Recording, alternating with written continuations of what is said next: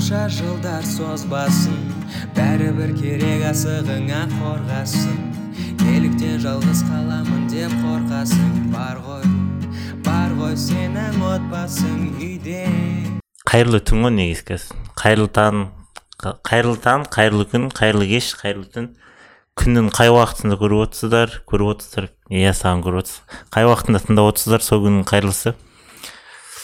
Менің есімім асхат. Қасымда біржан отыр.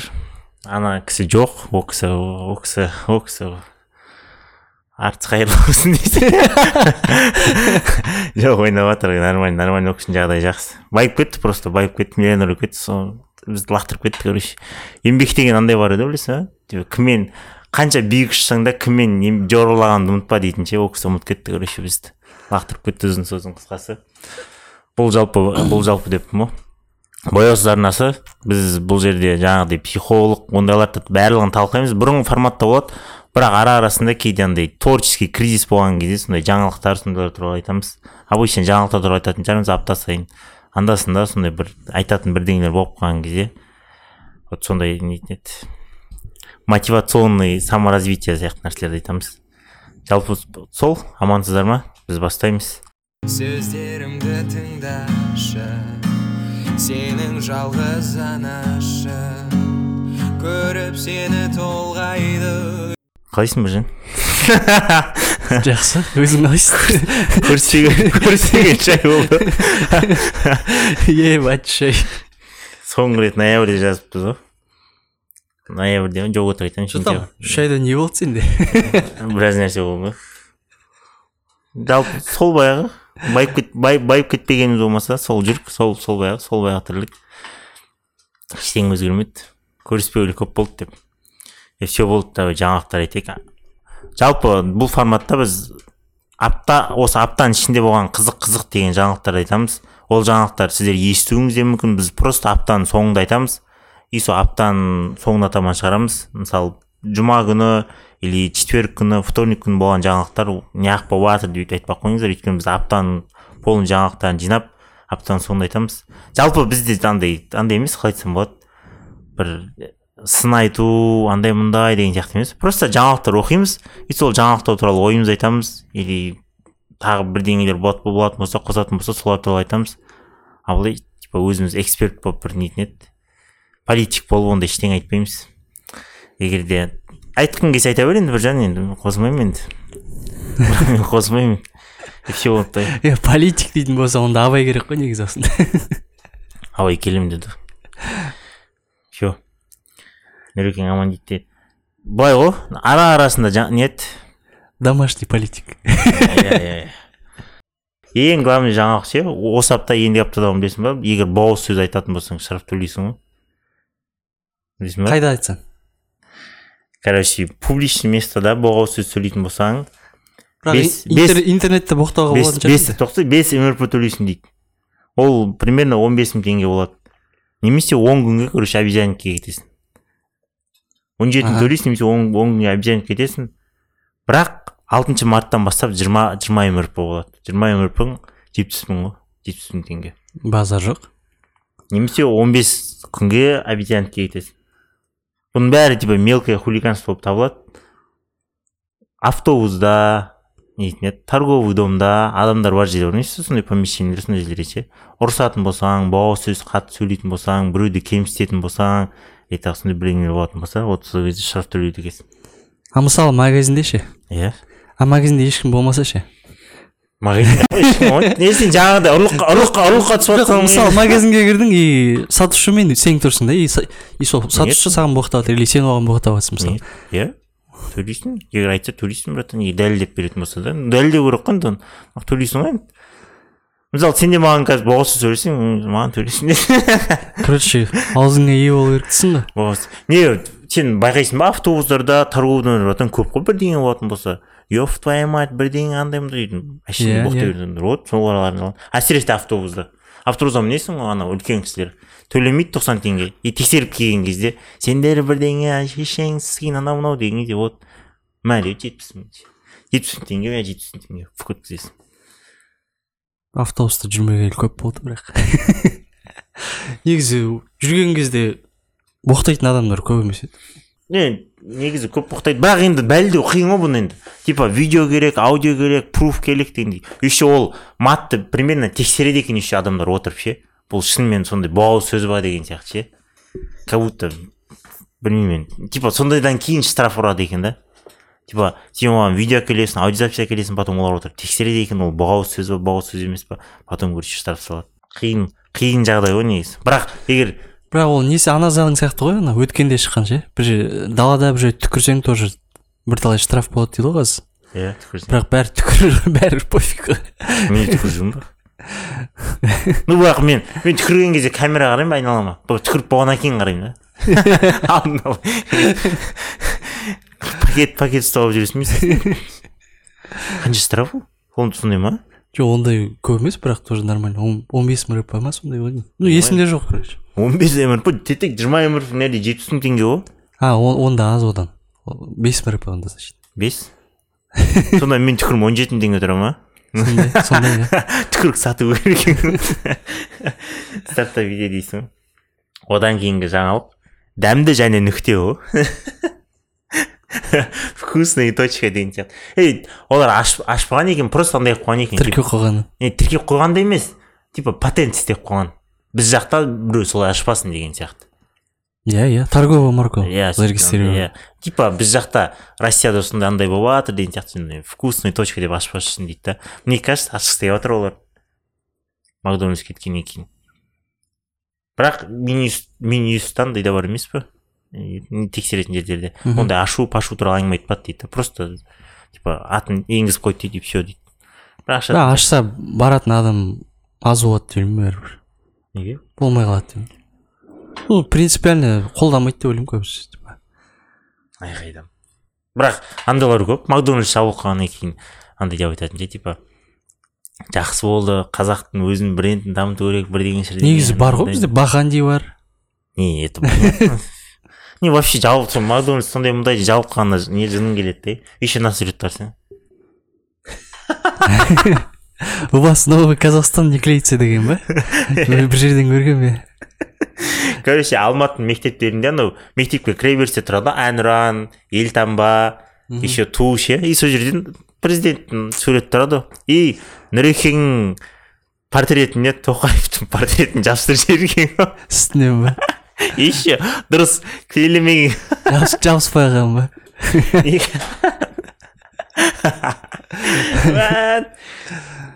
қай мектеп екенін жазады бірақ ше жоқ осы кезде андай андай моментті пайдаланып қалайық та. Нұрекең аман дейді ғой еще білесің ба?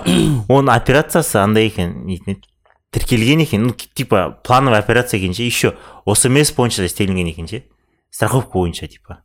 Ебать капец нұрекең страховка төлеп жүр екен ғой негізі сол кардиохирургический центрда істеді ғой иә операциясы? иә пью ана не пяма и анау тоже сол соның директоры ма кім? Ғой сол ғой бір нәрсе айтты типа бізге бізге э, каждый клиент важен короче. Иә. каждый клиент для нас типа VIP деп айтқан да?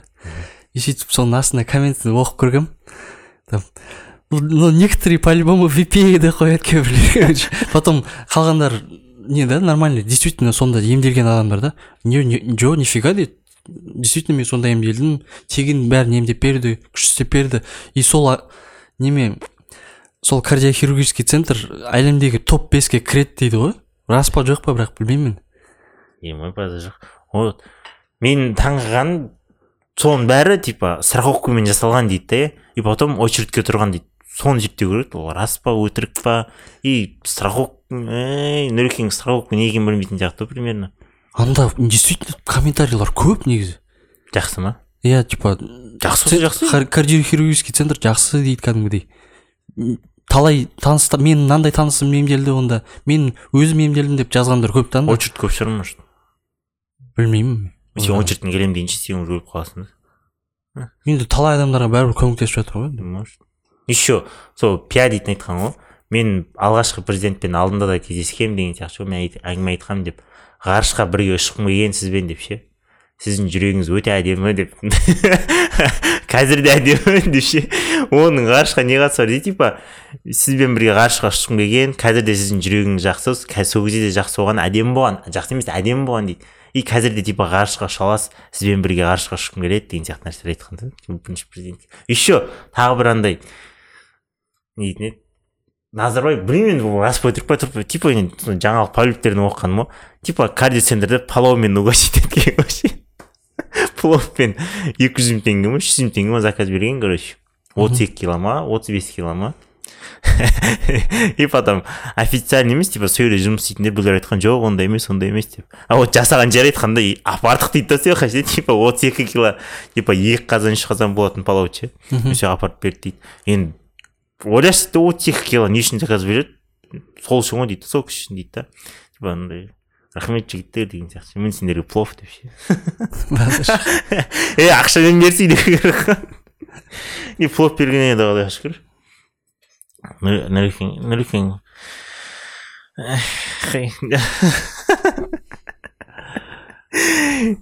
болды дейді келесіне өтейік ол туралы әлі талай айтасың ғой сөздерімді тыңдашы сенің жалғыз анашы көріп сені толғайды. Жетісайда короче жетісай қаяқта екенін білесің ғой иә қаяқта оңтүстікте ғой жетісай жетісайдақта машина бұзылып қалған опель ше опель астра ше. Мхм хозяин потом оны тастап кеткен типа бұзылып қалған енді ертең келемін деп ше. И потом ертесіне келсе машинасының ішінде жиырма мың теңге әшекейлер и тағы бір құнды заттар жоғалып кетті да ше машинасының ішінде ше. И машинаның ішіне телефон қалып кетті. Сөйтсе ол телефон досының телефоны екен да ше. Беспалевный труп дейсің. Ана нәрсенің бәрін ұрлап алып телефон тастап кеткен ба сонда досының. Дейсің ғой штирлиц никогда не был так близок к провалу дейсің ғой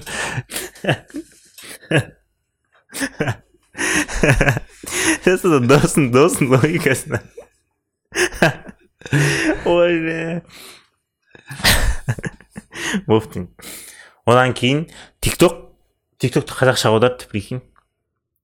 Жақсы. Қазақша қазақша істесең болады андроидта да айоста да қазақша қолдансаң болады. Тикток тиктокты қазір қолданып жүрген жоқпын мен бірақ қазақшаға аударып қойсаңыздар болады.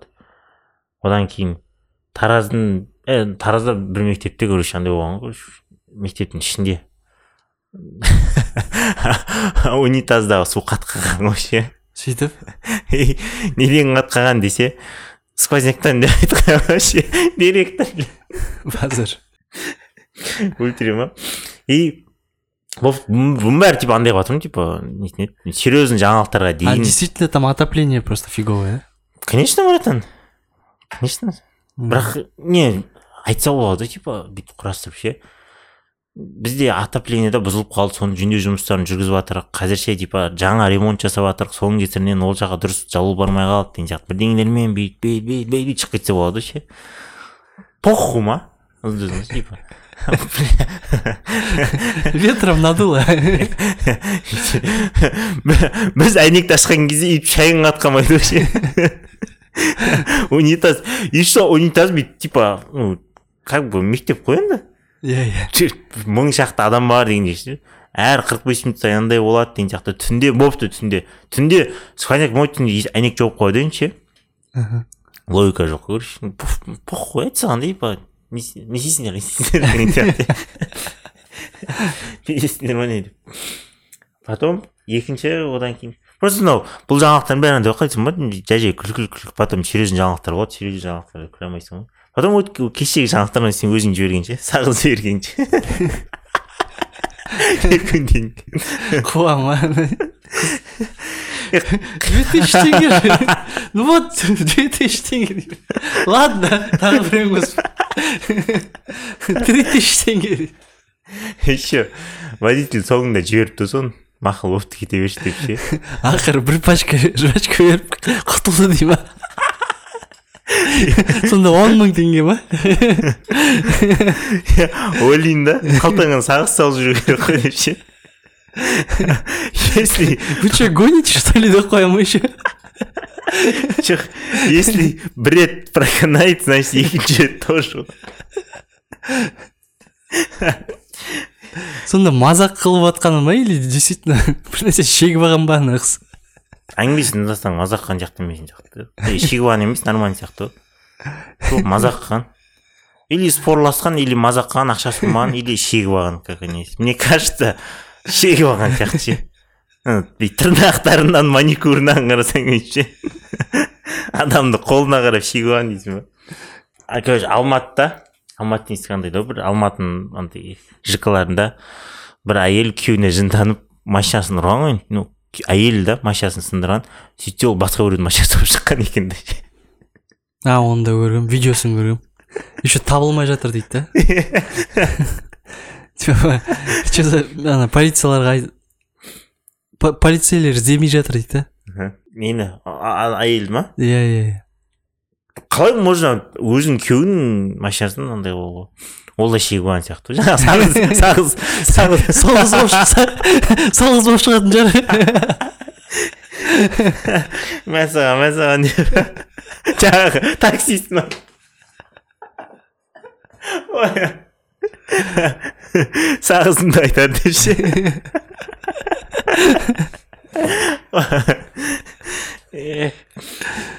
бопты енді бізде прикинь нет? Всемирная организация здравоохранения сайты жұмыс істемейді екен ғой жұмыс істемеген екен ғой иә иә өйткені там суицид туралы бір нәрселер бір статья болған. И типа балалар соны оқып суицид жолдарын табады деп ойлаған ғой. Сол үшін жауып тастаған кезінде аз қайтадан ашқан. Қандай статья болған сонда? Суицид туралы статья болды. Мына типа мына суицид былай былай істеуге болады деген короче.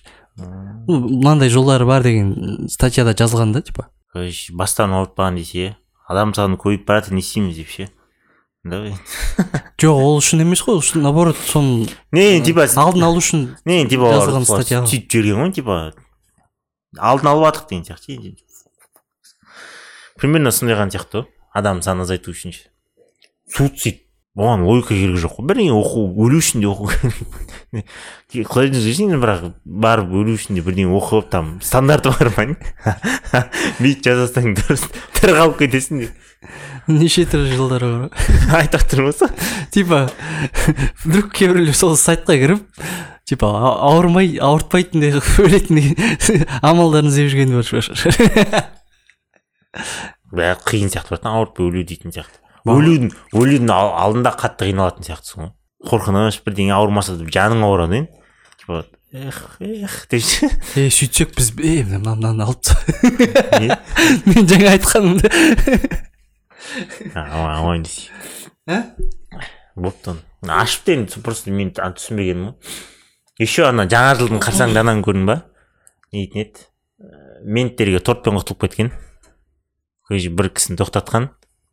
Правила бұзған ба бірдеңе потом енді жаңа жылдың қарсаңында отызыншы декабрь не штраф жазды деген штраф жазбай ақ қойыңыздар андай мындай анау мынау деген.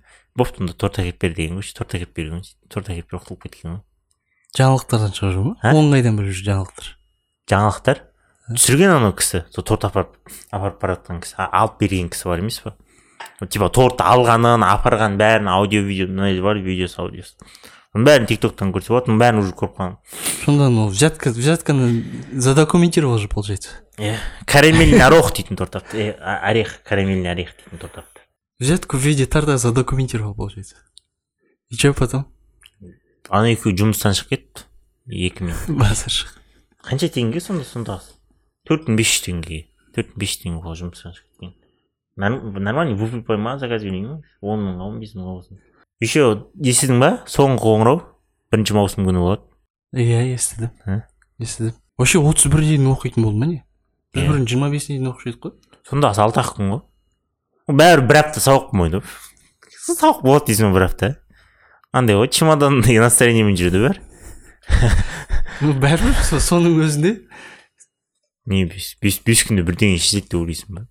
Не олар бірінші отыз бір қылғысы мамыр отыз біріне бітпей ма иә иә вот отыз бір қылғысы келген сөйтсе отыз бірі андай бірдеңе андай екен ғой. Еске алу күні екен ғой.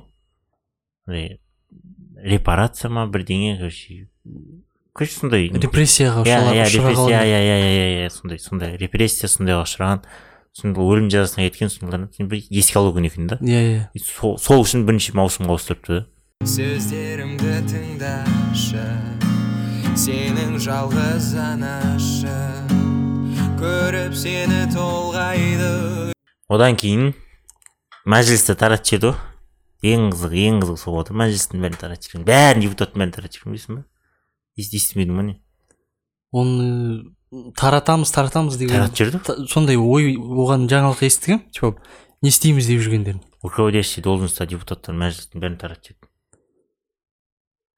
мынау жақында болған выборы сонда не болды түсінбедім мен. Олар қандай депутаттар? А Вот, сен сенат. бұл мәжіліс пен маслихаттың бәрін таратып жіберді короче. Ну просто президент таратып жіберді. Ұятсыздар емес депутаттар типа білмеймін таратып жібере салды и қашан болады келесі сайлау? Келесі сайлау мартта болады деген. Бірақ белгісіз иә қай күні пока что? Или белгілі ма? мартта болады деген. Может белгілі шығар шығып қойған шығар. Әлі жаңағы оқымадым может белгілі. Просто біз қазір оқып жатқан кезде әлі шықпады мәжілістен кетіп қалды короче. И прикинь а депутаттар любой бұрын андай еді ғой бір партиядан шығу керек бірдеңе бірдеңе дейтін қазір ондай емес дейді ғой. Любой короче любой кандидатқа бар. Ну мысалы сен өзің кандидат бірақ любой кандидат болған бәрібір қи- қиыншылықтары бар мен оқығанмын оны. Если не депутат болайын дедің ғой. Жоқ ә, мына со- соңғы неде ә, пар- партийные выборы же были которые? Ол кезде кімде доля бар бе соның? Ұтқандар ше? Там бір мына партияда мынандай мынандай процент мына партияда мынандай процент деген бар емес пе соларды сол, сол ұтқандар өткенде солар төлемейді короче взнос төлеу керек екен да. А жаңа жаңадан кіргісі келетіндер сол мәжіліске неге? Олар взнос төлейді екен там қанша? Бір миллион елу мың теңге. Бір миллион теңге? Иә. Емай депутат болу сондай ма не? Иә сол сайлауға түсу үшін сондай ақша төлейді. Еще депутат бола алмай қалуың да мүмкін иә. Иә қанша адам бар? Өзі депутат қанша? Қырық па? Не төменгі палатада оны білмедім ол жағын дұрыс е бірақ дұрыс деген олар да кейін бір, ай- бір айлық айлық емес олардың атаңектерін иә Э, жетпіс жетпіс мзп ғой короче. Минимальная зарплата. Минимальный зарплата қазір жетпіс мың. Соны жетпіс а жетпіске ма қаншаға көбейтсең сол миллион елу болып шығады. Бір миллион елуді бөлші жетпіс мың. е математика бір миллион қанша? Бір миллион елу мың. Он миллион болып кетіп жатыр.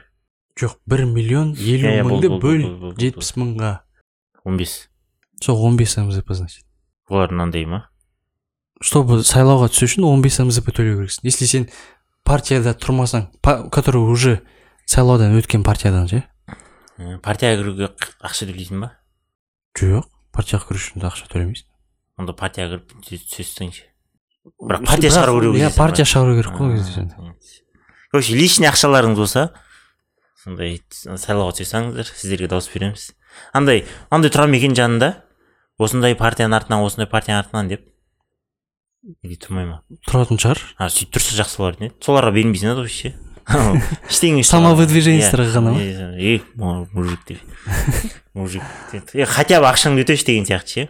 Ол да бір парақор болмаса болды да.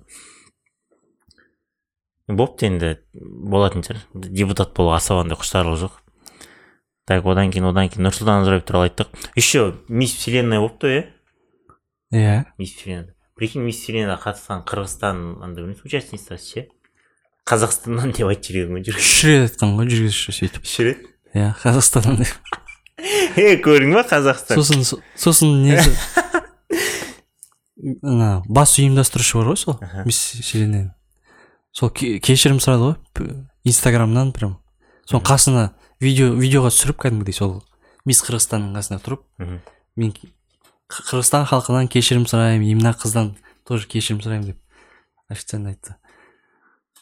Е көрдің ба қазақстан қазақстан белгілі ғой братан америкада білмейді білмейді дейді көрдің ба? жоқ бірақ оларға қазақстан десе борат бәрібір енді. Зато бас, біздің басқа елде андай болып жатқан жоқ қой дұрыс па? Басқа елмен шатастырып жатқан жоқ қой. Мысалы қазақстанның участницасы шыққан кезде ше кодивар кодивар деп жатқан жоқ қой мысалы ше. «Е, қазақстан қазақстан дейді. Или айтылу оңай ма қазақстан қазақстан айтылу оңай иә казахстан. Кыргыз ағылшынша кыргызстан. Сондай шығар. Қазақстан жеңіл қазақстан дейтін қысқартса керек казах дей салу керек все болды казакленд деп ше? Казакленд не күлесің дұрыс қой казакленд қазақ елі деу керек қой. Қазақ елі? Вот казак ленд. Ну ау- аударған сондай болады бірақ аударылмайды ол иә. Аударылады аударылады ғой. England дейтін англия. Ленд деген жер ғой. Білемін ғой жер екенін. Қазақ жері болады ғой онда. Иә қазақ жері. Вот К- казак ленд. Қазақ жері. Е жер территориальный ценность қой братан қазір. Қуасың ба украинаның ар жақта қырылысып жатыр қазақ әйелді ше алты жүз мың теңгеге андай қылыпты штраф салыпты алты жүз мың теңге. Не үшін деп ойлайсың? Тамақ бермеген үшін. Иә алты жүз мың теңге. Капец ондай штрафта. оны оны иә бар ондай. Короче рейсің төрт төрт сағаттан көп, көп. Неме? Қалай? Бұғатталса ма? И тегін тамақ беру керек иә саған тем- тегін тамақ беру керек. Иә бұғат бұғатталса емес. Қал- қалай қалай айтамын ақаулықтармен и ақаулықтар емес. Задерживается. Сен біле бересің ба задерживается. Короче задерживается короче. Шала қазақтар. Жоқ не не не еді короче есіме түспей жатыр есіме түскенін айтамын сонда тегін тамақ беру керек қой иә иә төрт сағаттан көп болса. Нормальный тамақ беру керек қой там жаңағыдай китайский завтракпен ондай емес па жоқ полноценный тамақ беру керек тамақ бермеген вот. Бізде. А бірақ бізде он екі сағаттан көп он екі сағаттан көп болса саған жататын жер беру керек. Егер сен сен андай аэропортта болатын болсаң иә иә. Күтіп отырсаң иә. егер үйіңде жатып типа төрт сағат өткеннен кейін типа үйге әкеле сал тамақ дейді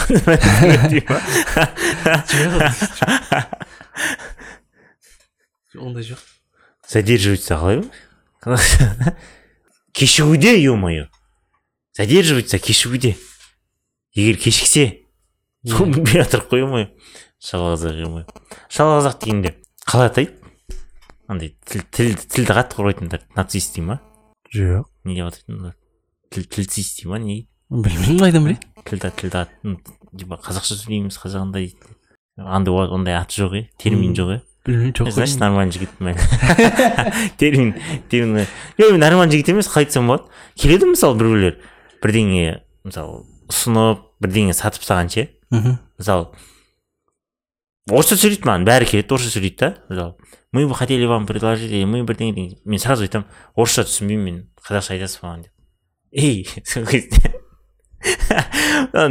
Жартысы ну көбінесе жартысынан көбі ше кетіп қалады короче. Ну түсіндіре алмайды дейді өйткені и арасында бар тырысатындар ше типа сен мен біз бірге отбасымыз деген сияқты нәрселермен ше типа мен сен осындай сіз жарқын бірге түсіндіруге тырысады да бауырым қоя салшы деген келеді маған ше и біреулер кәдімгідей ше қазақша ауысып кетеді да міне осындай осындай осындай деген сияқты а вот көбісі түсіндіре алмайды ну лайфхак деп жатқан да сонда мен андай болып табыламын ба нацист болып табыламын ба?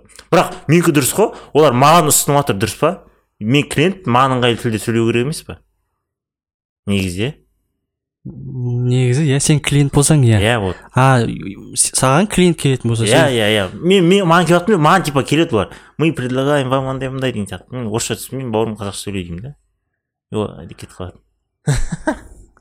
Сен клиент болсаң иә. Иә мен клиентпін бірақ тоже бір жағынан дұрыс емес сияқты бір жағынан. Неге ну оны оны түсін түсіне алсаң ол ол ол сөйлеп тұрған тілді неге неге тыңдамайсың оны? Не просто маған ол керек емес түсініп тұрсың. Мен айтатын болсам міне арасында бар ғой мысалы мен айтамын. Сонда құтылу үшін ғана айта иә салсаң иә құтылу үшін жоқ арасында бар ғой. Нет не нужно маған керек емес десең. Нет вы послушайте это типа бірдеңе бірдеңе деп тағы андай қылатын ше.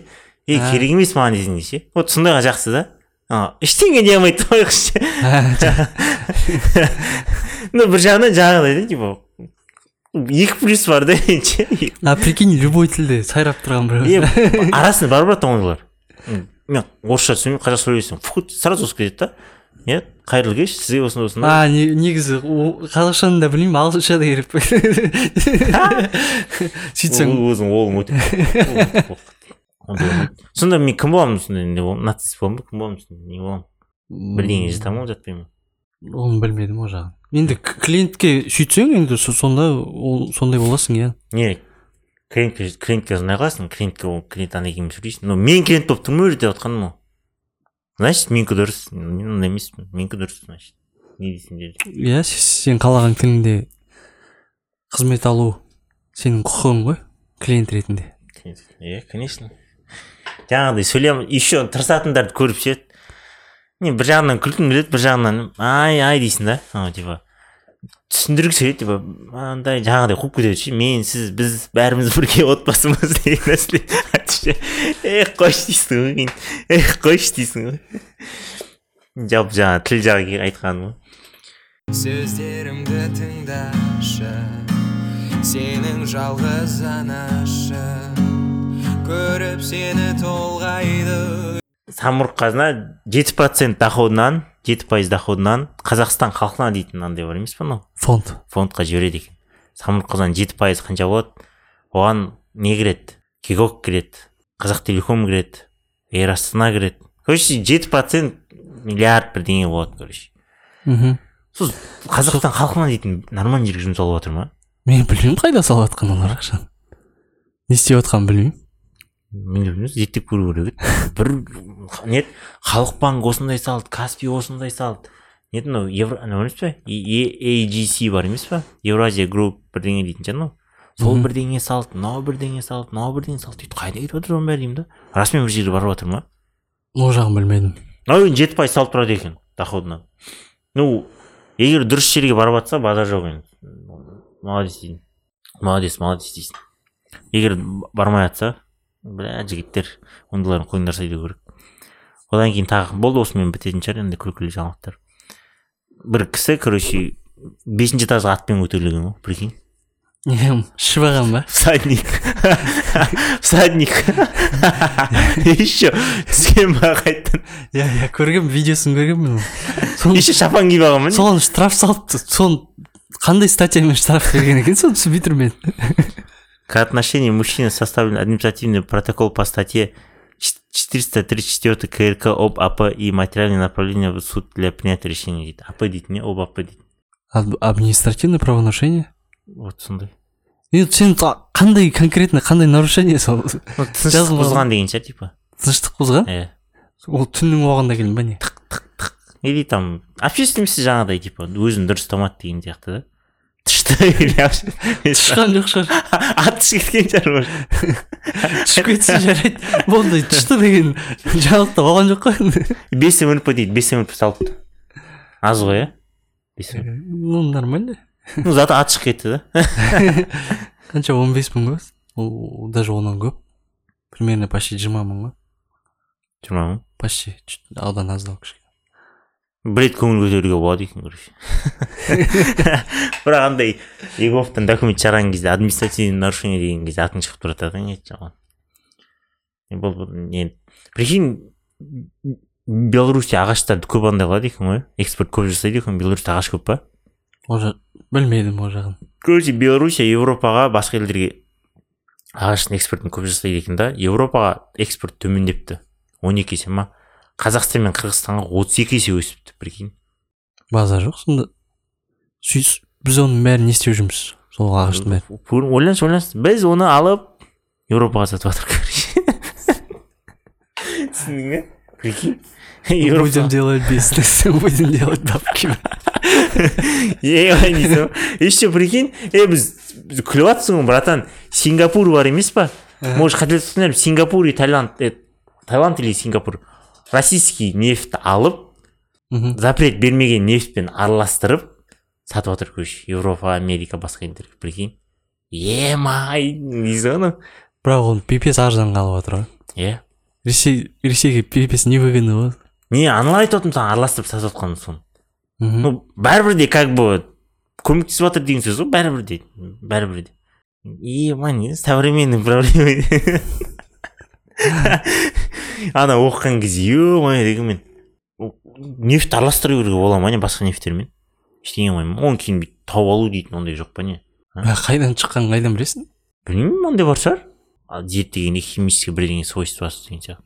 Араласып кеткеннен кейін таппайтын шығар уже солай деп ойлаймын. Табу қиын шығар.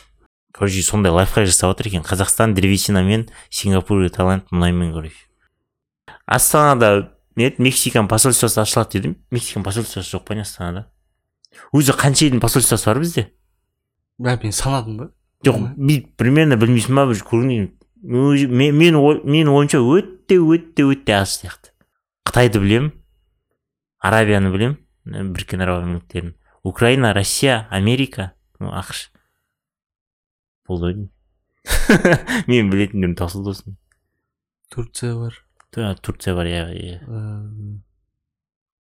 болды таусылды мен білетіндер сол таусылды жоқ бар негізі одан көп бірталайы бар просто кішкентай кішкентай үй- үйшіктер да мындай анау левыйда бар анау үйшіктер ше білесің ба? дәл ортада левыйдың ше дәл ортасында сол жерлерде де көп қой. Анау бахрейн бахрейн дейтіндерін білесің ба? Бахрейн деп Сон- сондай сол жерде бар. Жалаулар бар бір андай сразу қарасаң айта алмайсың бүйтіп интернет қарау керек интернет қарау керек. Қарап тексеретін жалаулар бар короче. Еще валли дейтін анау білесің ба искусственный интеллектті оны естімегенмін Microsoft шығарған ғой валли дейтін искусственный интеллект. Короче сол искусственный интеллект бар емес па? Бір адам бір бірнеше секунд или бір минут сөйлейтін болса мысалы сен сөйлейтін болсаң сенің даусың короче андай алады да и сенің даусыңмен сөйлей береді. Сондай машинист пайда болыпты короче. Жұрттарға звондайды короче. Мен сенің туысқаның анау мындай деген сияқты ше.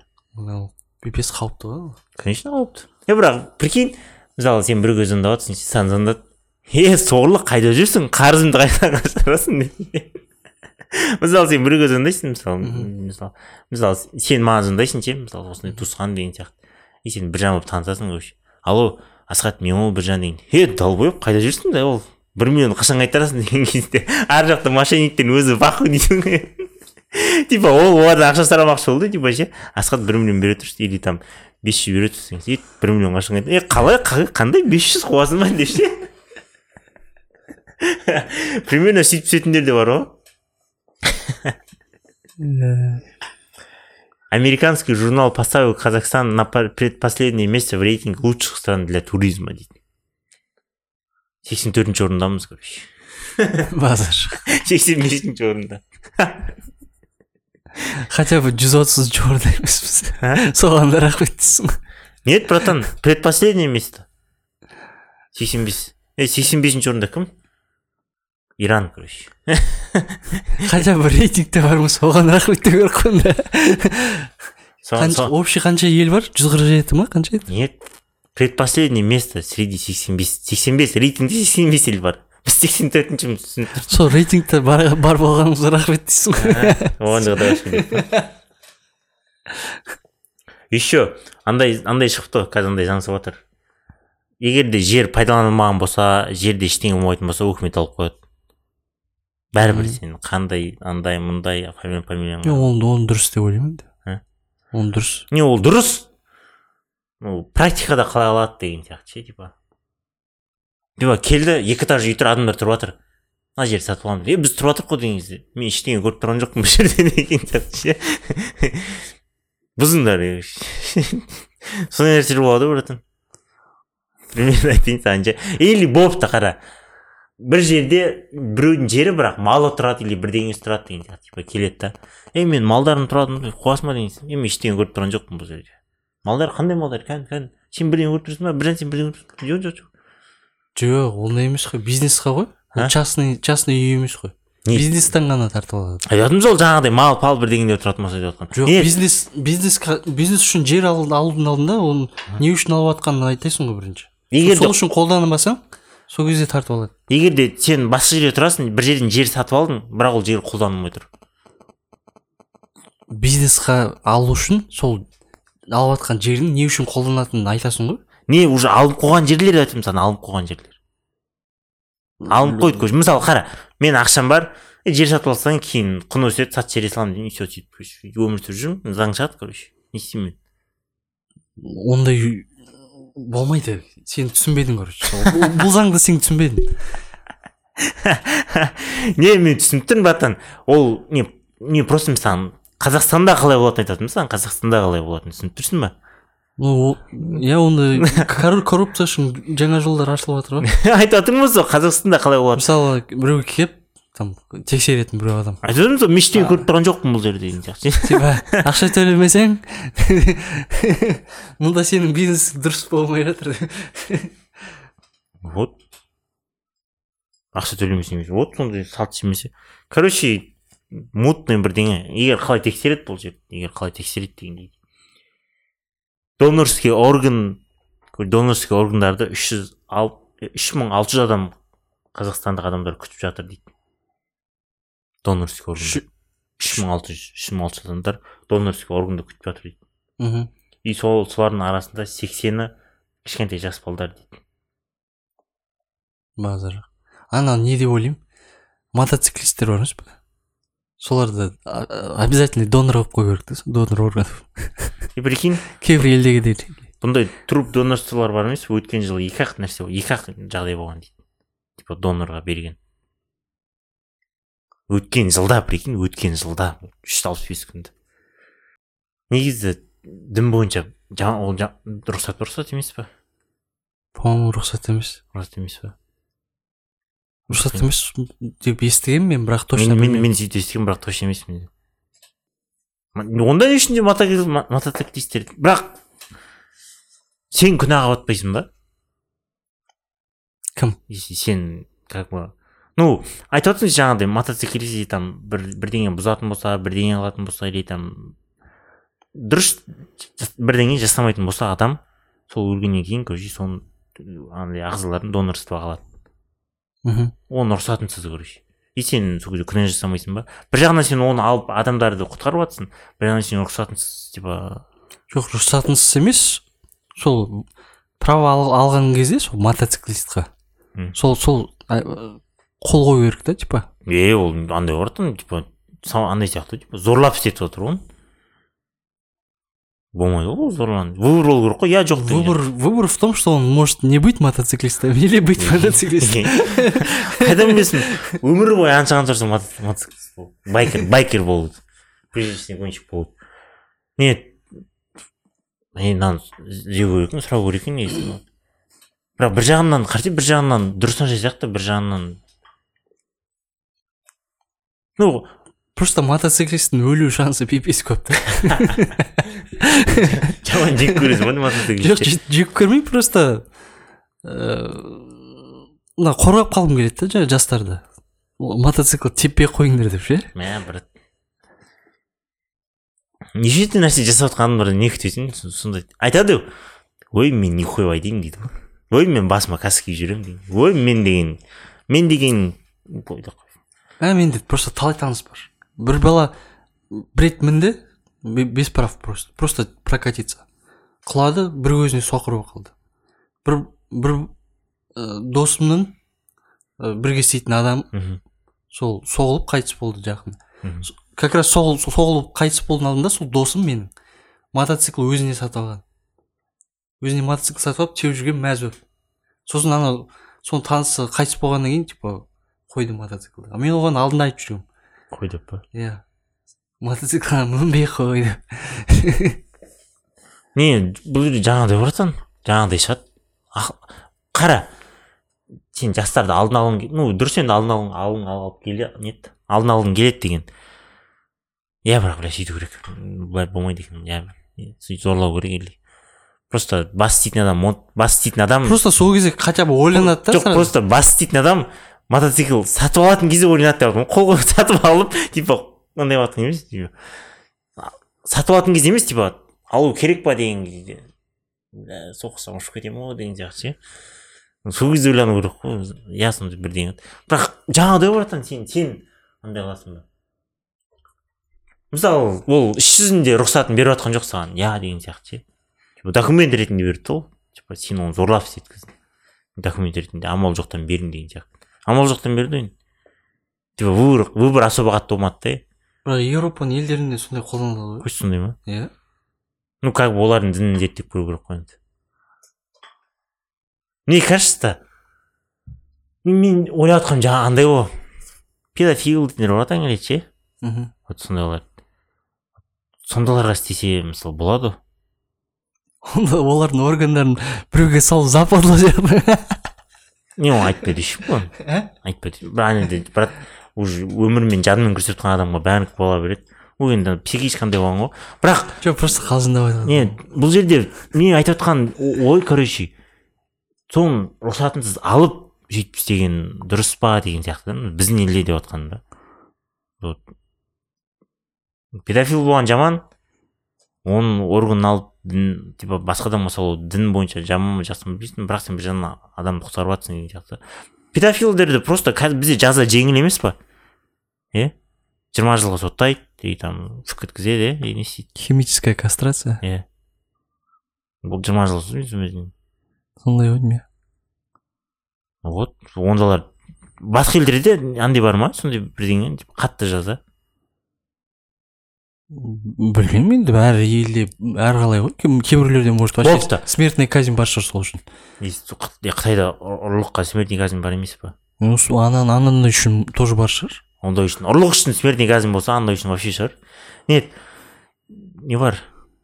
Бір бүйрекпен адам өмір сүре береді иә бірақ өмір сүреді бірақ қиналады конечно. Педофил болмау керек еді. ұзақ өмір сүре алмайды может возможно. Так так так бүйрек кетті. Өт өтсіз адам өмір сүре алады. Диета отырады өтін алуға өтін өтін алуға болады. Вот вот вот сондай сондай органдар да типа вот сондай сондай сондай органдар. Ну жаңағы прикинь қате бір жағынан жаңағыдай мысалы сен уже кетіп баратсың органдарың саған керек емес дегендей ше. Мхм. Анау кісі де типа педофил болған кісі жақсы нәрсе істеген жоқ мысалы дұрыс па хотя бы мынандай пайдасы Иә, тиіп иә, кетсін ойланатын нәрсе екен зерттеу керек е о- оған қойшы грета тунберг бар емес па түрін көрдің ба мәз менттер әкетіп бара жатыр. жоқ еще кетіп бара жатыр ғой ол жақта қандай забастовка болып жатыр андай үшін ба энергетический кризис па? Типа бәрі қымбаттап жатыр инфляция сол үшін ба жоқ ана ол экологический не емес па как всегда. А угольный карьера андай мындай. Грета тунбергтің оған ондаймен жұмыс жоқ десе көресің экология десе. Анан экоактивист емес пе ол? Білмедім ол туралы вообще зерттемеппін жоқ суретін көрген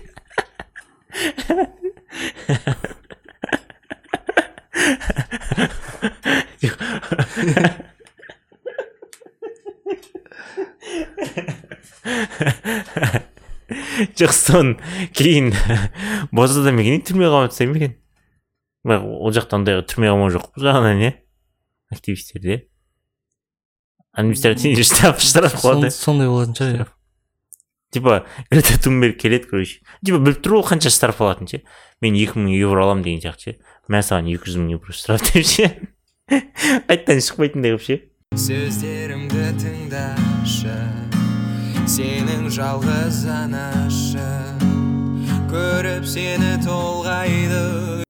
Кетті и тағы бір ақ жол партиясының андай бар емес па депутаты әкім облыстың әкімі и қаланың әкімдері бір сұраққа бес жылға сайлан- сайланатындай ұсыныс айтты.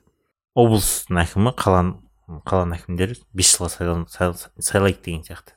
Одан артық сайламаймыз бір ақ сұраққа тағы. Жақсы нәрсе негізі. Сонда әр облыс өзінің әкімін таңдай ма? Қазір ешкім таңдамайды ғой. Нет қайта отыра алмайды сұраққа. Бес ақ жылға отырады да кетеді А, негізі әр облыс өзінің әкімін таңдаған дұрыс қой? Ол да дұрыс но жаңа да дұрыс қой. Ну блин. Больше выбора важнее мне кажется. Чем ограниченный срок? Ограниченный срокта важен сияқты менің ойымша өйткені қалай айтсам болады жаңа ойлар да керек қой братан. Бір жағынан жақсы. Бес бес жылда өзі өзің де өткенде айттың ғой бес жылда нормальный срок қой бір нәрсені бітіруге. Егер бір нәрсені бітіре алмасаң ну бір жағынан қалай айтсам болады андай болмайды да. Е бұл зато осындай істеуге тырысты бүйткенге бүйтті деген сияқты андай намектер болмайды да сразу фук еткізеді все болды кете береді дейді да екеуі екеуі де болған жақсы короче екеуі де болған жақсы. Бастысы таңдай алса жақсы бірақ біз қазір таңдай алмаймыз иә или таңдай аламыз ба таңдай алмаймыз ғой. Таңдай алмаймыз ба президент шешеді ғой кім қандай жердің әкімі болатынын. Тоқаев мырза істейсің. Еще премьер министр новый Зел- Зе- зеландия бар емес па жаңа зеландияның премьер министрі жұмыстан кетті. Не үшін кеткен десей? Күшім жоқ деген ғой больше жұмыс істеуге күшім жоқ деген ғой типа кетемін мен деп. Біздіңкілер ондай емес қой типа ше я устал я ухожу деген Ел- ельцин ельцин айтты деп айтады бірақ ондай болған жоқ қой негізі. Почему то я устал деп я ухожу деп. Ельцин айтты деп айтады да. Сил сил больше нет деген ғой анау. Бізде ондай емес қой типа андай депутаттар премьер министр күшім жоқ деген сияқты ше. Оларға берсең ше отыра береді ба сол дейін типа біреу кетіп қалғанын бүйткенін да ол отставкаға бергендер болды ғой. Бірақ бүйтіп айтқан жоқ енді. Типа шаршадым деп отставка дегенде қайтсаң болады. Мысалы ештеңе болған жоқ мысалы. Мысалы ертең мысалы ертең бір премьер министр или там бір министр мен жұмысымды жақсы атқара алмай жатырмын. Типа жұмыс істемей жатырмын мен кетемін деген сияқты. Ондай естіген жоқпын мен естіген жоқ сил больше нет деген ешкім естіген жоқпын мен ше күшің жоқ деген сияқты біздікілерге берсең отыра береді ғой отыра береді отыра береді еще осы жиырма екінші жылы сегіз миллиард теңге пирамидаға кетіп қалыпты финансовый пирамидаларға қазақстандықтар сондай жер тасып алыпты оған дейін жиырма бірінші жылы қанша қанша қанша деп ойлайсың жиырма бірінші жылы қанша миллиард жер тауып алды деп ойлайсың қазақстандықтар жиырма екінші жылы сегіз миллиард финансовый пирамидаға короче аха ондай ақшаларын салған ақшаларын жоғалтқан содан зардап шеккен. Мхм. И жиырма бірінші жылы қанша миллиард болды деп ойлайсың? Ну зардап қанша миллиард зардап шеккен? Одан аз шығар жиырма екі мың жиырма бірінші жыл ма? Иә. Ну примерно айтшы цифраны. Қан- қанша дедің? Жиырма екіде жиырма екіде сегіз сегіз миллиард. Точнее сегіз миллиард. алты алты миллиардында отыз үш миллиард. А онда ақылды ақылы көбейіпті ғой біздің или ақылды болды қазақтар или білмеймін там бір бір правоохранительный органдар жақсы жұмыс істеп жатыр екеуінің біреу. Или ақылды болды резко ақылды болып кеткен невозможно енді отыз пайыз на плохом опыте учатся дейді ғой сол солар үйренді басқалар үйретіп жүрген шығар енді. Отыз үштен сегізге дейін страшно. Е жоқ комбо болған ғой братан. Екі жақта дұрыс жұмыс істеген ғой и ақылды болған и андай не еді андай сақтайтын органдар жақсы жұмыс істеген. А еще ана айтпақшы ана әкімдер бар емес пе? Еще мынандай ой бар. Әр әкімнің әр неме облыстың әкімі сол облыстан шыққан болу керек деген сияқты. Ондай керек жоқ. Неге? Керек жоқ. Мысалы басқа басқа жерден келіп сол сол об- облыстың қамын ойлайды деп ойлайсың ба? Мә бұл жерде андай ғой айтсам болады. Облыстың әкімі емес бұл жерде өзі братан еліңнің қамын ойлайсың ба деген сияқты нәрсе кетеді. Өзіңнің жұмысыңа адалсың ба деген сияқты. Мысалы мен мысалы мен жаман әкім болдым дейді да мысалы оңтүстік қазақстан облысынан шықтым. Жаман әкімнің қамын ойламаймын. Лучше адал адам отқан жақсы да чем өзіңнің облысынан дегеннен гөрі. Мен облысымын дегеннен гөрі ше. Ойланатын нәрсе. Неге? Ол типа америка сияқты болып кетеді ғой. Бірақ ол кезде уже облыстардың өзінің типа жеке бірдеңелері болу заңдары болу керек кішкентай. Америка сондай ғой. Америка құрама штаттары. Әр штаттың өзінің заңы бар өзінің бірдеңесі бар өзінің налогтары бар. Өздері сайлайды деген сияқты. Вот сол кезде может бірдеңе әсер етуі мүмкін. А вот типа біз сияқты нетін еді? Нетін еді? Уни- унитарный иә бізде? Унитарный ма унитарный сондай емес па вот ол кезде қиын болып кеткен шығар. Мне кажется просто андай болу керек қалай айтсам болады. Жақсы адам отса болды емес па қамын ойлайды ғой. Просто патриот болу керек. Е оны қойшы. Е вот жаңа әкім әкім деп жатқан бар емес па қазақстанда ең жас әкім қанша жас деп ойлайсың? Ііі отыз екіде слишком жас бұл жерде ғой. Ондай ондай қазақстан келген жоқ әлі. Онда қырықта? отыз сегіз. Қазір қырық бір жасында бірақ отыз сегіз жасында отқан короче. Ең жас ең кәрі ше мә олар енді жетпіс бәленбай да по-любому мә бұны білмесең білмеймін. Сен сен сен жағың әкімі. Даниал ахметов па қанша қайдан білейін нешеде екенін бірақ Ал- алпыс сегіз. Жетпіске таман дедім ғой алпыс сегіз дейтін. Жаңа әкім дейтін. Жас болу керек емес па негізі? Алпыс сегіз слишком емес па? А ахметов отырып қалған біреу ғой. Кеткісі келмейді еще протесттер болды ғой кәдімгідей. Кет деген сияқты. иә иә бәрібір кетпей жатыр ғой. Алпыс сегіз жас слишком ғой. Взятка берген чиновникті ұстап берген үшін антикорға бір кісі он екі миллион теңге вознаграждение алған ғой. Ұстап берген. Мен айтамын да мынау полноценный жұмыс қой кәдімгі ше он екі миллион теңге он екі бір жылға жазсаң бір миллион теңгеден әр айға. Так бүгін кімді ұстаймыз деп ше? Бүгін емес бұл жолы кімді ұстаймыз деп ше?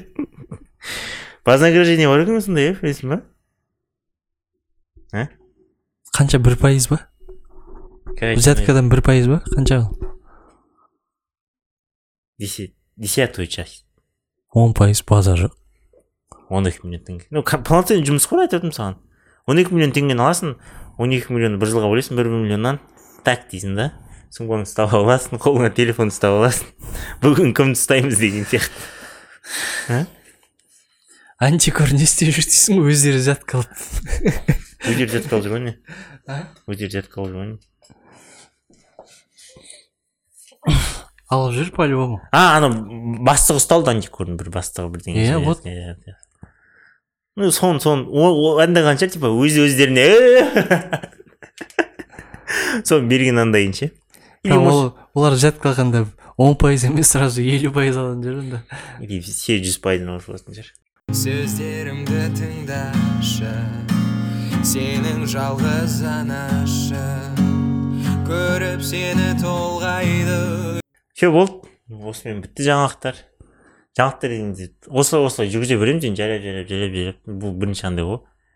Превью сияқты ғой. Бета бета версиясы. Алда құдай қаласа көреміз енді апта сайын апта сайын жазып жазып. Жаңағыдай серьезный жаңалықтар айтқан дұрыс па или күлкілі жаңалықтар айтқан дұрыс па?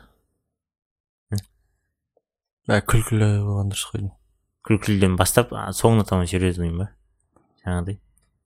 Иә иә. Сол дұрыс қой сол дұрыс па қанша жылдар созбасын бәрібір керек асығыңа қорғасын.